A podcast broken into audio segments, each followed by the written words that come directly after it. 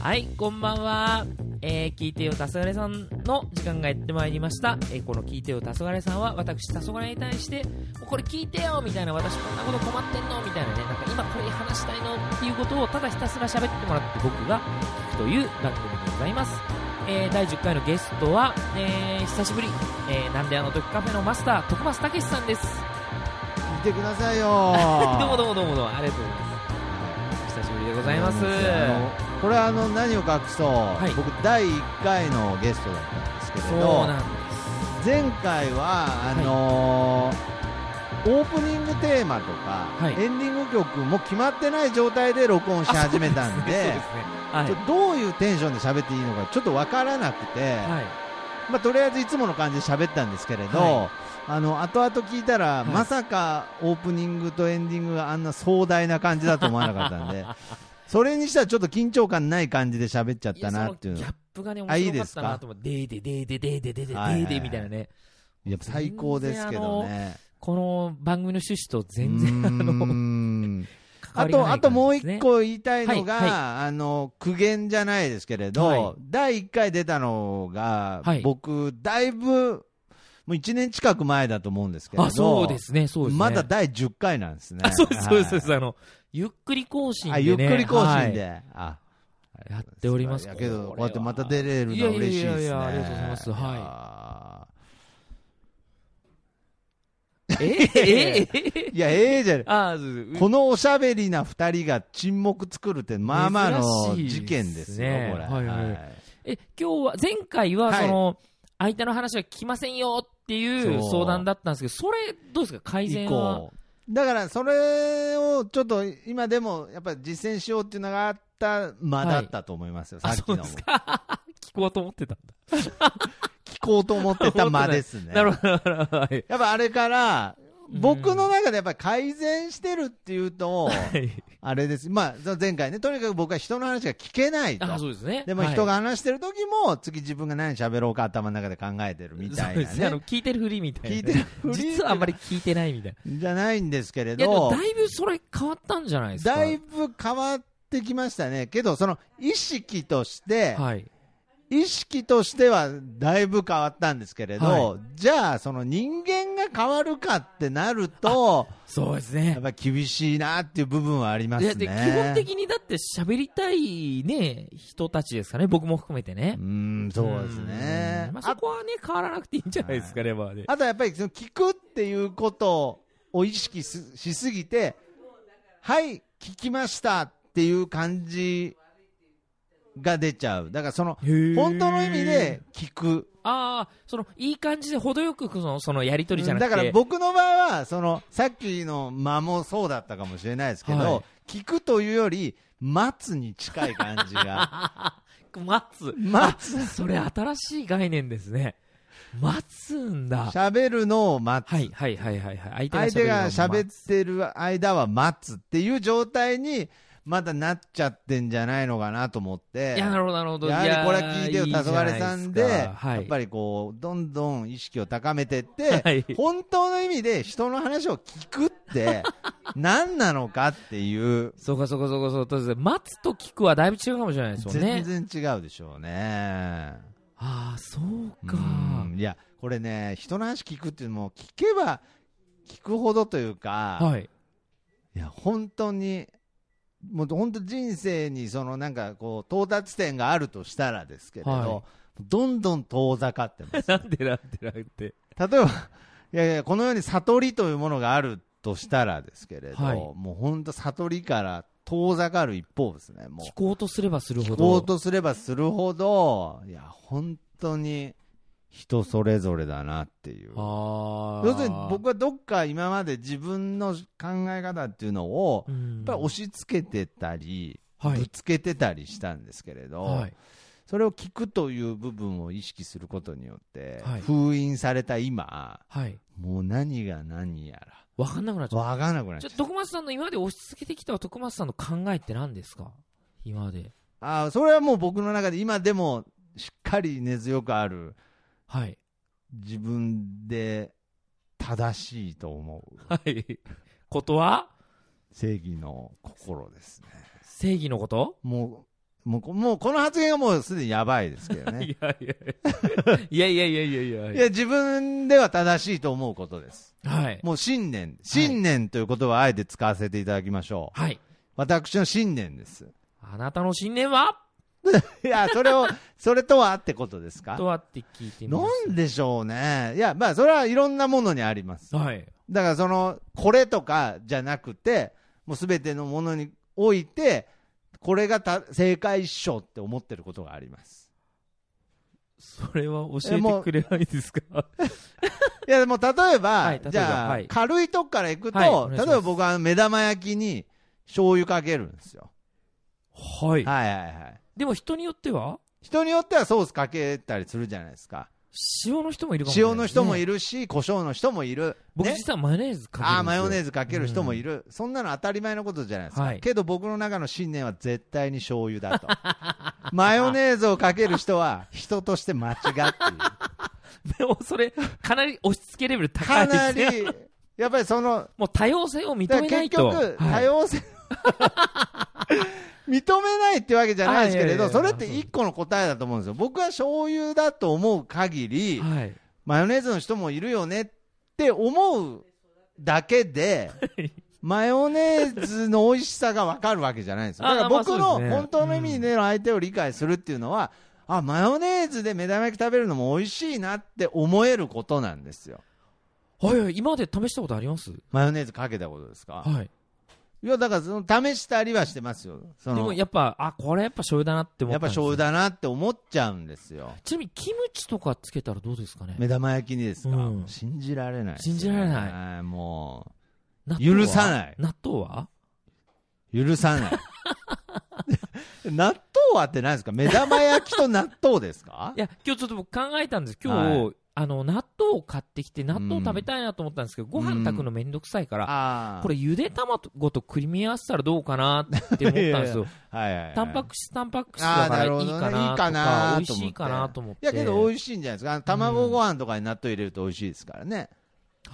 そうですね。はい。で、どうだったんですか？結果としては。いや、やらなかったです。やらなかった。納豆だけ食べちゃいましたなんですか？このね。話。いや、だかあのら、チャレンジしてみます？あ、そうですか。んいや、だから、結局僕は、どこまで行っても、その多様性っていうものを認める姿勢ができただけで、はい。何にも多様性を理解する、認めるっていうところに 到達してないんじゃないかという恐怖、恐なるほど怖に打ちひが、ひさ、ひげ、へです。はい。ひ、ひせひしがれて。ひしがれてますひしがれてますね。だからその、そうなんです。多様性という価値観を得ただけで、全くその多様性というものが体に落とし込まれてないなっていう。いや、僕ね、ずっと思ってることがあって、はいい、や、多様性大事だなって思ってるんですけど、うんでも、多様性を否定するって考え方も多様性っつや多様性だなとか思ったり しいて、やそれどうしたらいいんだろうと思って。難しいですね。難しいですね。これ誰かあの答え知ってる人いたらぜひちょっとね教えてほしいなと思うんですけど、だある意味その、はい卵めゆで卵じゃないや目玉焼き。目玉焼きに醤油をかけるということに関してはうん右翼ってことですよね。もう本当にう、ん。本当に右翼ですね、もう。凱旋も凱ういや旋もう憲法憲法9条で、はい。もうマヨネーズを持ち込ませないと。マヨネーズを持たない、使わない、持ち込ませない。といそう憲法を作りたいぐらい。そうですか。はい。醤油派ですね。醤油派であでもそうかやっぱ日本のねものをね。ん、そうかえマヨネーズって日本のものなんですか？海外のものなんですか？どうなんでしょうねで。も、なんか海外でマヨネーズがなんかかかったところ、でも、体験ないかも。ああ意外にマヨネーズで日本人が好きそうですね。じゃあ、マヨネーズも日本由来で。マヨネーズの話いいんですよ。あ、いいんですか？今日、今日すいません。今日何の話したかったんですか？すいません。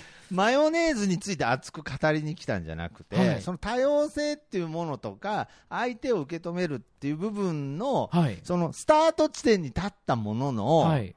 そこから一歩も進めてない自分に打ちひ、あだからし打ちひし、が、ががれてる。はいはいはいはいだからその、多様性の理論を分かったぞと。多様性の理論は分かります。頭で分かったけど、頭では分かったんです生活、実践としてはこれからだぞみたいな感じですね。実践もある種できてると思います。はいはいはい。要するになんかこう、手応えがないっていうか、どういう？多様性の手が入ってだか？から例えば、はいその人それぞれですよね。だから結ですね局、だから僕はこう思うと言っても、はいそう思わない人もいるから、はいそう思わない人にこう思うことを押し付けてもはい。意味がないですし、はい。その適用されます。意味がないことはないですけれど、はいまあ基本的には違う人間同士ですから、僕の考えがその人にとってその最善であるとか、ああ、そうですね。適用であるってことはないっていうことが、要するに、まあ、もっと傲慢なことを言えばですよ、こはれ、すごくあのディフォルメして喋ってますからね、僕は。い。はい。はい。本当はマヨネーズ、目玉にかける柔軟性ぐらいありますからね、本当にはいあの聞いてる人に誤解されたら嫌なので、僕も誤解してました。絶対もう、ご、ご、もう もうね、醤油主義みたいな。極みたいなね。うん。極 醤油みたいになってる。極醤みたいみみたいなね。なってる。感じではない。感じではないですけれど、まあ、うん。あえてちょっとディフォルメして言うと、うん。その、僕の考えでやればうん。いいじゃんと思うわけです。うん。やっちゃえよみたいな。やっちゃえ、そ醤油でやっちゃえみたいな。そんなに、おーざーすああ、どうもどうもどうも。ここで、元気な書店ボーイさんがね、はい来ましたお客さんが。書店ボーイさん、あの、うん目玉焼きに何かけます？目玉焼きですか？うん。相変わらずこ、醤油じゃ あごく、ごく、ごく、ごく、ごく醤湯油ですね。あ素晴らしいああ、そうですか。よかった。僕はいも醤油なんですけれど、はい。じゃあ、どうぞどうぞどうぞどうぞはいちょっと、いきなり収録してたんですけれど。あの、今度よろしくお願いします。本当にすみません、なんかもうバタバタしててね。いや、すみません。まあ、なんであのカフェで録音中でございますけれど、い、や、だから、結局その、みんな醤油かければいいじゃん、みたいに、はいどうしても思っちゃうわけですよ。うんいや、違うんですよ。これは一個条件がありますよ。はいはい。いやもう本当にマヨネーズかけていいか、ソースかけていいか、はい胡椒かけていいか、はい。もう分かんなくなっちゃったよ。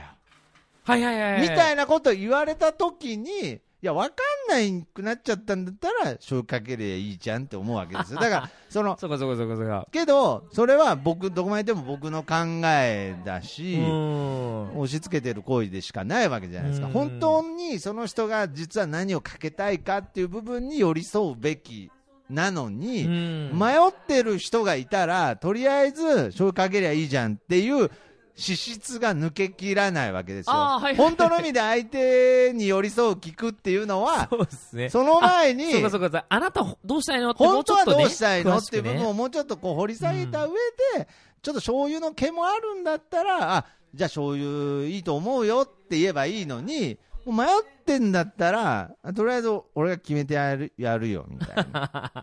かっこいいですね。兄兄兄貴みたいな感じです。いや俺が決めてやんよみたいなねややんよ、やんよみたいな。やんよ。醤油一択だ、みたいな。一択だみたいなかっこいいですね。かっこいいで す。いやいや、その愚かさに、聞いてよ、黄昏さんに出ることによって気づいたんですけれど、はい気づいただけで、はい改善が、この9回、10回目に出るまでに、うん。なんか一瞬、その、また人間としてある種最低なこと言ってるかもしれないですけど、はい凝ってたんで、本当に人の話聞くことに。ああ、そうですか。できてるような錯覚に陥った時期もありました。いや、でも、いや、もうできてるんじゃないですかね。なんかねいやいやいやいや、ダメです。ならダメですか。いや、まだというかもう問題外です。本当に？多分。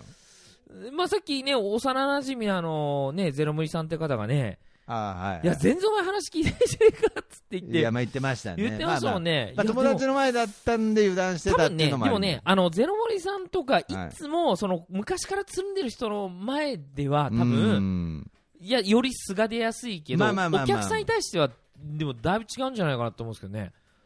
どうでしょうね。うんドホームだともう、家族みたいにわーって言い言いがちかもしれないですね。まあまあまあ確かにさっきね、確実にあの、ゼロ森さんが確実にあの、スーパーマリオのオデッセイの話をし始めた瞬間に、もう全然違う話し始めてましたもんねそうですねい。やあれ、でも結構、あ珍しいなと思って僕見てましたね。ああ、そうですか。うん、やっぱり気を許してる、こう、仲間ってやっぱ違うのかもしれないですね。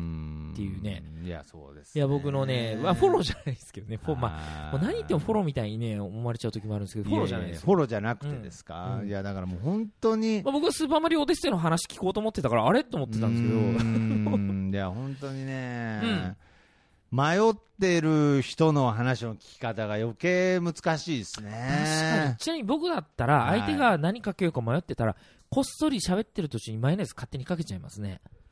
マヨネーズを勝手にかけちゃう。勝手にかけちゃう。それ、それ価値観の押し付けなんじゃないですか、それ。本当ですね。いや、本当だと価値思います。観勝手にかけちゃゃってるじゃないですか、ちょっと。そう思います。でも、僕はマヨネーズがすごい好きだうし。徳松さん醤油が好きじゃないですか。はいはいはいで、徳松さんにその、こっそりマヨネーズかけるかどうかって言ったらちょっとかけてみたいなと思いますけど、ね。そうですよね。うん。で、僕は、あの、はい今言ったように、かけるだけあって、はい。かけられることに対しても、言うほど、はい、ストレスはないとりあえず受け入れてみる。受け入れるというか、まあ、そう、試してみるって感じですね。うんその、結局僕は多分醤油うまいと思ううん。の、で、でもマヨネーズと醤油足したらめっちゃ美味しくないですかね？そうですね。僕、そういう混ぜちゃうんですけどね。そういう発想になればいいんですけれどね。いや、僕ね、混ぜるの嫌いなんですよね。もう一回聞きますけど、今日この話でいいんですか？え？今日この話でいいんですか？目玉焼きの話。目玉焼きの話でっ。ていうか、いや、単純に、い、や、僕が聞きたいのは、はいそう、目玉焼きの話でいいんですけれど、はまあ例えをあえてライトにしただけで、はい。要するになんかこの、相手を受け入れるっていうことは、自分が消えてってしまうことになるほど。なっていくという部分が僕の中であっていや、ですね。それ僕ね、今すごく思ってることがあって、はい、宇宙の中で僕にとって一番大事なのは僕なんですよ。そうなんです。で、はいそして徳松さんにとって一番宇宙の中で一番大事なのは本当は僕のは徳松さんのはずじゃないですか。はいで、これが前提にあった上でじゃないと相手のことを大切にできないんじゃないかなって思うんですよね。んだから相手のことを受け入れるけど、でもその前提は俺の方が大事だぜの方がいいと思うんですよね。あ、そうなんですか？それは、それでいいんですか？うん、うん、そうしないと、そうしないと、あのーあのー人と人っておかしくなっちゃうなと思って、いやー、僕もそう思うんですよ。家族だったらね、別かもしれないですよね。あのーはい。まあちょっといいですか？あ、どうぞごめんなさいね。どうしたんですか？はい。今、徳松さんは、あの、お母さんを助けに行きましたね、あのね。今、そうか、でも今の話はどうなんだろうな。いや、でもね、どうなんですかね、トロッコ問題とかありますもんね。いや、だから、お溺れてるね、人がいて、でもこの船、定員いっぱいだから、自分が降りてその人を救うかどうかみたいになったらね、どうすっかなって思うんですけど、もうその状況になった時点で人は、ね、もう負けですよね、もうね。バトル、バトルロイヤルやるしかないですよね。どうすんだろう。これがね、あ、すみません。もう、水は出てあます。今、焼きそばをね、要求し始めましたね。いやー、まあ結局、はい。人のことがわからないっていうことなんですけれどね。所さん、トロトロッコ問題って知ってます？ああ、よく有名な話ですね。あれ、左行くと綾候補がいて、右に行くとう、んあの、お客さんが5人いると、ここの。で、うんまっすぐとその前行そういう例えでしたっけ？なんかもっあれ違いとましたっけ？といや、特定の人を出されるとすごいやりづらいんで。あ、そうですね。はい。ひ一人か5人。はいはいはい。人か5人ってやつですね。これまっすぐ行くと、はいあの、それはまあ僕聞いたことあります。いや、一緒か。すみません、今、トロッコ問題の話忘れてください。ももう自分、あら、いや、僕も徳松さんも、はい。まあ、独身やから、基本的に自分より大切な人はいないわけですよね。でもこれ結婚すると、変わってくるっていうじゃないですかね。いやーだって、あの、自分のね、あの、もうまあ、言っていいかわかんないです。ジョンジ君とかね、はいはいはい。自分の子供がね、そうそうそうそうそう、殺されそうになったら、いや、自分が身代わりになりたいって言ってるじゃないですかね。でも自分の子供だけじゃないとも言ってましたよね。うー。ん。いや、そういうことって、ちょっと、いやけど僕、はいそういうのも、この、またちょっとひねくれてて申し訳ないんですけど、はい直接受け入れれないんですよ。ああ、もう、ジョンジ君が言ってるのは嘘なんじゃないかみたいなやつ。そういう、そういうやつ。いやいやいやいや、嘘嘘とは思わないです。要するに、あの、個性なわけですよ。個性というか個人差であってうんうん僕は、本当にそうなるのかなって思います。自分自身は。はい。だから、その、例えば子供が生まれた瞬間に、なんかその価値観が変わる。なんかこの子のために命捨てれるって思うっていう話をやっぱり聞きますし、はいそうだと思うんですけれど、うん僕がもしそういう状況になった時に、本当にそう思えるかっていうのは、本当に疑わしい。そう、まあ、今の時点で分かんないですもんね。わかんないですし、うん、確かに確かに。うん。って言いながらって言われるんですけれど、いや、本当に疑わしいですね。でそれは。相手のことをを大事にしてないとかではなくて、まあ、先ほど、あの、黄昏さんが言って、僕は本当にその通りだと思うんですけど、今、本当とその通りが、あの、合体して本当にって言ってしまいましたけれど、いい言葉ですね、本当に。本当に思うんですけれど、自分を大事にできないと、人間関係っておかしくなると思うんですよね。そうそうそうそうそうそうそう。でも時に僕も徳松さんもちょっと迷いすぎて、はい。なんかちょっと自分のことよりなんかその、ね相手のことを大事にしようとしてなんかわけわかんなくなって友倒れみたいにね、ね。そうですね。だから、なる時あるじゃないですかね。だから結局、けど一個、もう一個思うのは、自分を一番大切にしたときに、はい。虚しさを感じるっていう部分はあります。その結局、人のために生きるっていうのは、はい。まあその綺麗事だけじゃなくて、うん。本当の意味で、その生きていくっていう部分で、一個の、自分自身を大事にすることにもつながるみたいなね。自分自身を大切にするっていうのは、その生きてる人生の目的ではなくて、まあベースみたいなものなので、うん。まあ、自分より大切なものができるっていうことは、本当に素晴らしい人生の醍醐味だと思うんですけれど、けどなんでしょうね、その、なんかこう、ルールっぽくなっちゃうというか、なんかその、やっぱりまあバランスなのかなって、自分を大切に、うん。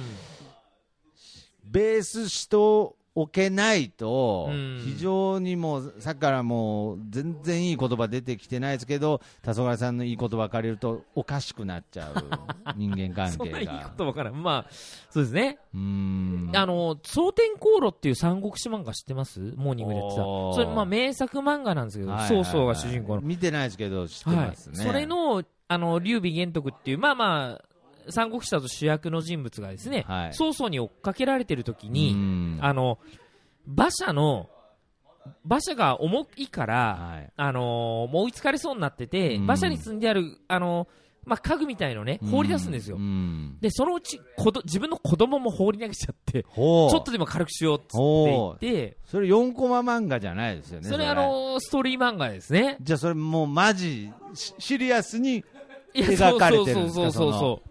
で、バーンって投げて、で、家臣が慌ててそれを拾ったりしようとするんですけどで、えっと、劉備はう、ん。まだまだ足りんって言って、こいつどうしちゃったんだと思ったら、めっちゃいい顔で、うんもっと軽くするぞっていうね。すすげえいい顔でやってるんですよで、それはでも中国の儒教の考え方といからしたら、全く矛盾ないんです。で、ああーなるほどの、ね親がやっぱり、親がメインではい子供たちは枝葉でしかないから、だからその、まずその劉備が生き残らなかったら何もならないじゃないかっていう、まあそこでついていけないって思うね、進化と、まあ、分かれるシーンでもまあ、ついてねけてないという以前にもう捨てられちゃってるんですけどね。そうはい落ちちゃってね。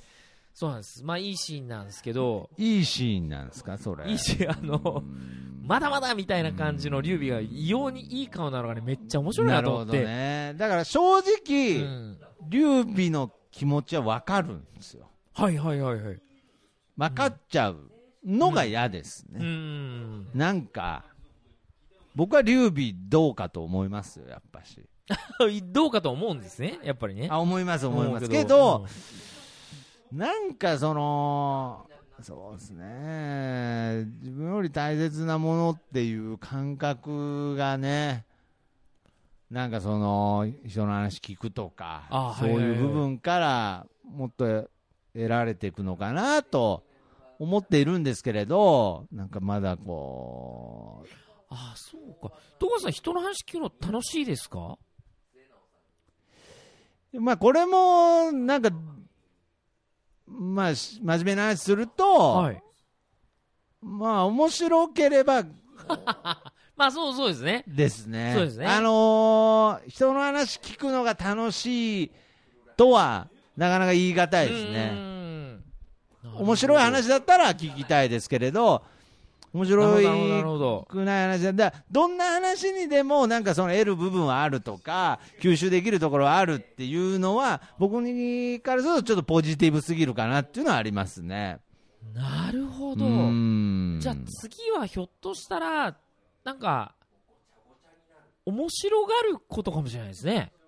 うーん面白いと感じる視線、視点をこう持てるかどうかかもしれないなと思って、この自分視点から聞いてると、やっぱ、やっぱ判断が、評価あるんですよね。まあそうですね、好き嫌いも面白いな、出ちゃいます面白くないなとか、ねでもその、内容じゃなくて、なんで今この人この話なんだとかって考えるとめっちゃ面白い時あるじゃないですか。まあ確かにね、だからそれ話はの内容よりね。それそれはまあある意味で面白い人だったらいいんですけれど、なんかまあ、一番面白くないなと思うのは、こう、やっぱテンプレ的な、ああ、面白くないですね。聞いたことあるみたいな、というか、これはうん、さっきあのー、僕あのー、お店でちょっと話してた話で、はい。あのー、すごいかん表現としてわかるなと思ったんですけれど、まあ一回その、黄昏さんがね、はい。あのーあるところで、はい。その男女、男尊女卑みたいな話題が、ああ、はいはいはいはいはい。あの話は大丈夫なんですか？だ大丈夫です。大丈夫ですか？その、まあ、あるシチュエーションで、まあ、はい。一人の、えー、黄昏さんの、その、みんな初対面だったんですか？えっと、僕はその男性は知り合って2日目ぐらい、2日目ぐい。らいで、で、女性の方が初めもう、もうは、本当その場で初めて初め。てっていう方で、で、その連れの男性の方が、その、料理をね、分けてくれた女性に対して、はい。女性らしい、細やかな気遣いですねって言ったら、なんですか、その女性らしくってい う、その、切れ始めるってね。切れ始めてっていうエピソードがあったと。はい。で、で、僕はその後その話聞いて、結局、その言葉尻じゃなく、その、女性らしい、で確かにその男性は、言葉のチョイスは間違えたかもしれな。はい。言葉のチョョイスは間違えたかもしれないけれど、その男性がどういう、すいません、ちょっとね、はいはいはい絶賛営業中ですので、営業中です。はい。あのーめげないめげない、は母が、はい、い。今、はい。OK、Google3 分測ってって言ってましたけれど、はい アレクサ、アレクサ。アレクサ、ね。はいあのー言葉のチョイスは間違えたかもしれないですし、うん。まあ、そのそれぞれの考え方があるので否定はしないですけれどその人がどういう色どういう思いああ、そうですね。その人にそういう言葉をかけたかって、うん。僕、人間だったら分かるはずだと思うんですよ。要するに、まあ、好意で言ったのか、悪意があって言ったのか、何の感情もなしに言ったのかっていう、うん。まあ、大まかに分けたら、この3種類のはい。うちどれかなって、人間は本来分かる機能が備わってるはずなんですよ。だから、どんだけ、その言葉っていう、言葉尻にね、その、あ、けどこれ突き詰めるとまた難しいな。愛情があったら何言ってもいいみたいになっちゃう話になったら、これまた別問題なんで、これはちょっと、あの。これはちょっと極端になるといけないので、前もって、これはまた別問題です。はいはいはいあの、愛があれば何言ってもいいっていう考え方は僕は一切持ってないですけれど、まあはいはい。何気ない会話の中の話ですけれど、その人がこうやってあるのかっていう部分はすごいわかるので、まあ、だからちょびっとぐらい糸を組んだっていいじゃんってそういう話ですよね。ことですね、まあ、確かにあの詳細を言えば間違ったかもしれないですけれど、まあ、本当に、あのーよなんていうんですか、あのー取り分けてくれてありがとうございますってことが言いたかっただけなんですよ、うん結局。だからそれはそれとして取ればいいだけであってうん、その言葉とか、そういうことだけじゃなくて、その感情を、感情として会話するっていう部分。はい。で僕はいいなと思ってるので、うんだから、ここから話をつなげるつもりだったんですけれど、はい。ちょっと喋ってたら、どこにつなげるか、あの つなげる分岐点の線路がちょっと今見失って。トロッコ問題ですね。うんそうですね、ん戻ったはいらあの分岐点なくなってたみたいな、あれっつって、まあ、また新しい、じゃあちょっと道を作ってきますけれど、はい。あのまあ、なんかそういう部分においては、まあ、人の話を聞くっていう部分が、なんかもっと、その、感情として聞けるような、あーなんかそういう部分に達せてないような。今この人、どんなメッセージを送ってるのかなって話ですよね。その内容じゃなくてね。内容じゃなくて。なるほど、なるほど、なるほど。はいいやー、なんか今回、ちょっと2週目やっぱうり、違った雰囲気で、ちょっとなんか、マジな雰囲気になりましたね。いやいや、一回目もマジだったん一ですよ、ね。回、入ってマジだったんです一回もマジだったんですけれど、いや、だから本当に、はい。人の気持ちがわからないとは言わないですけれど、はみんなは逆に分かりすぎじゃないのかっていう部分はあえてこう苦言を呈したい感じはありますね。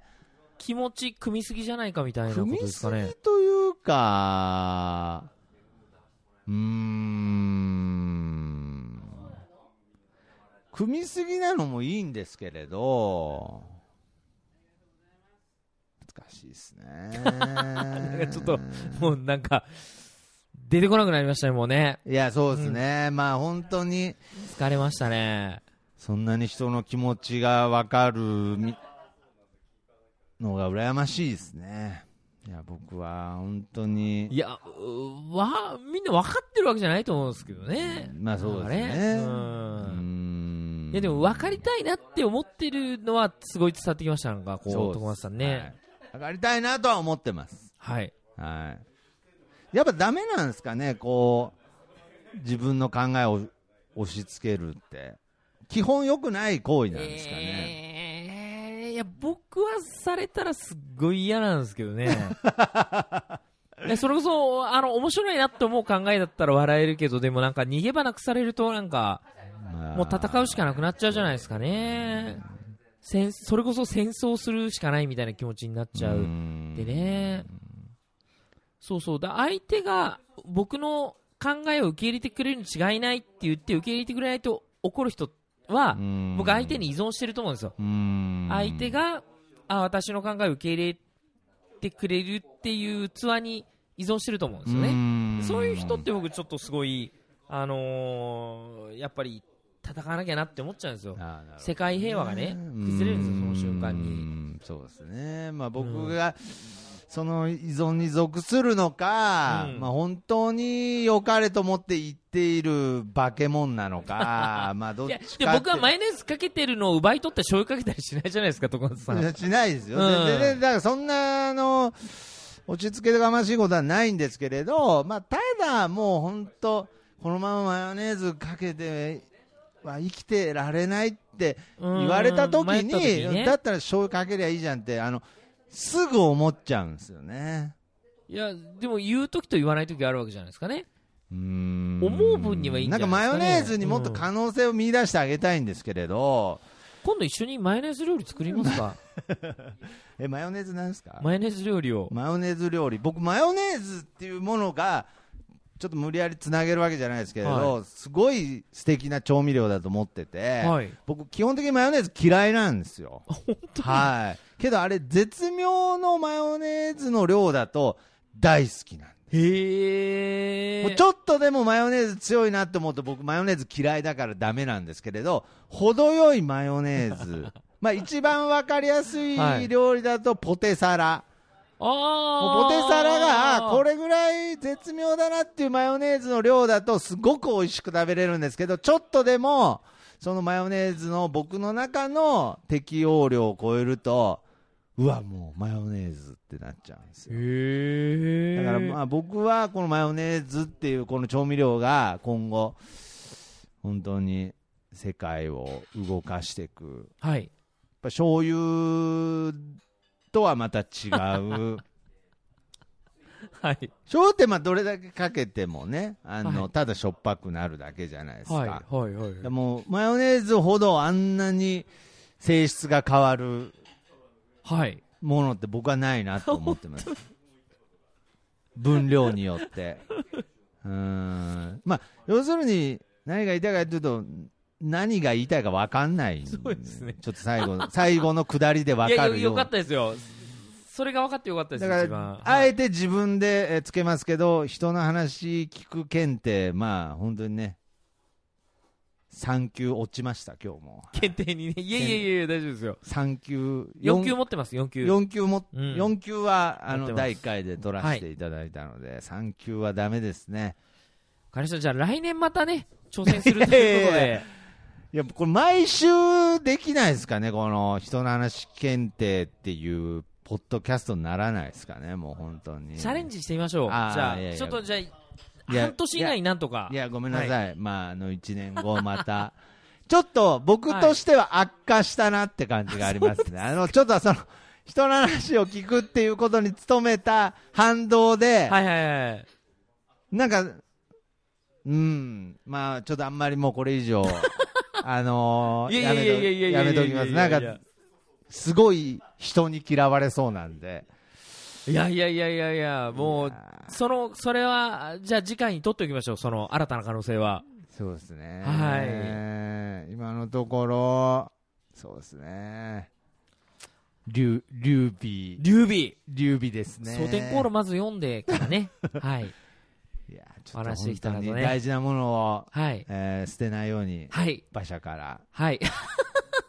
気をつけたいなと候補を。捨てないようにね。綾候補すら邪魔だっつって捨てないように。軽くなったとかね、言わないようにね。はい。ね。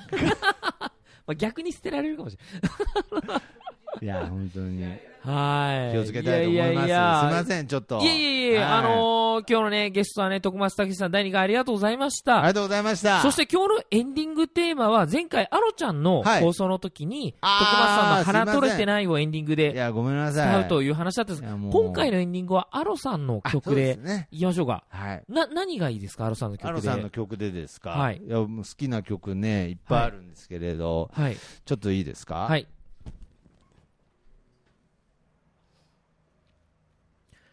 アロさんの新しいアルバム、はい。あの、僕のポッドキャストの方でもかけさせていただいたんですが、ですか？はい欲しいという曲。欲しいという曲、ああ、いいですね。やっぱりね、俺はやっぱりこう、アロさんの欲しいと僕の欲しいのニュアンス違うかもしれないですけれど、はい。欲しいですね。欲しいです。今ね、あアロさん多分カンボジアで、そうですね。はい。まあ、この放送を聞いてるといいなと思いつつ、いはい。はじゃあ、ど、な欲しいという曲で、い。はい。はい。じゃあ、あの、曲紹介お願いします。はい。えー、アロさんの、えー、ニューアルバム、サウンドオブハートより、欲しい、聴いていただきたいと思います。はい。今日のゲストは徳松さんでした。ありがとうございました。ありがとうございました誰に何を言われたって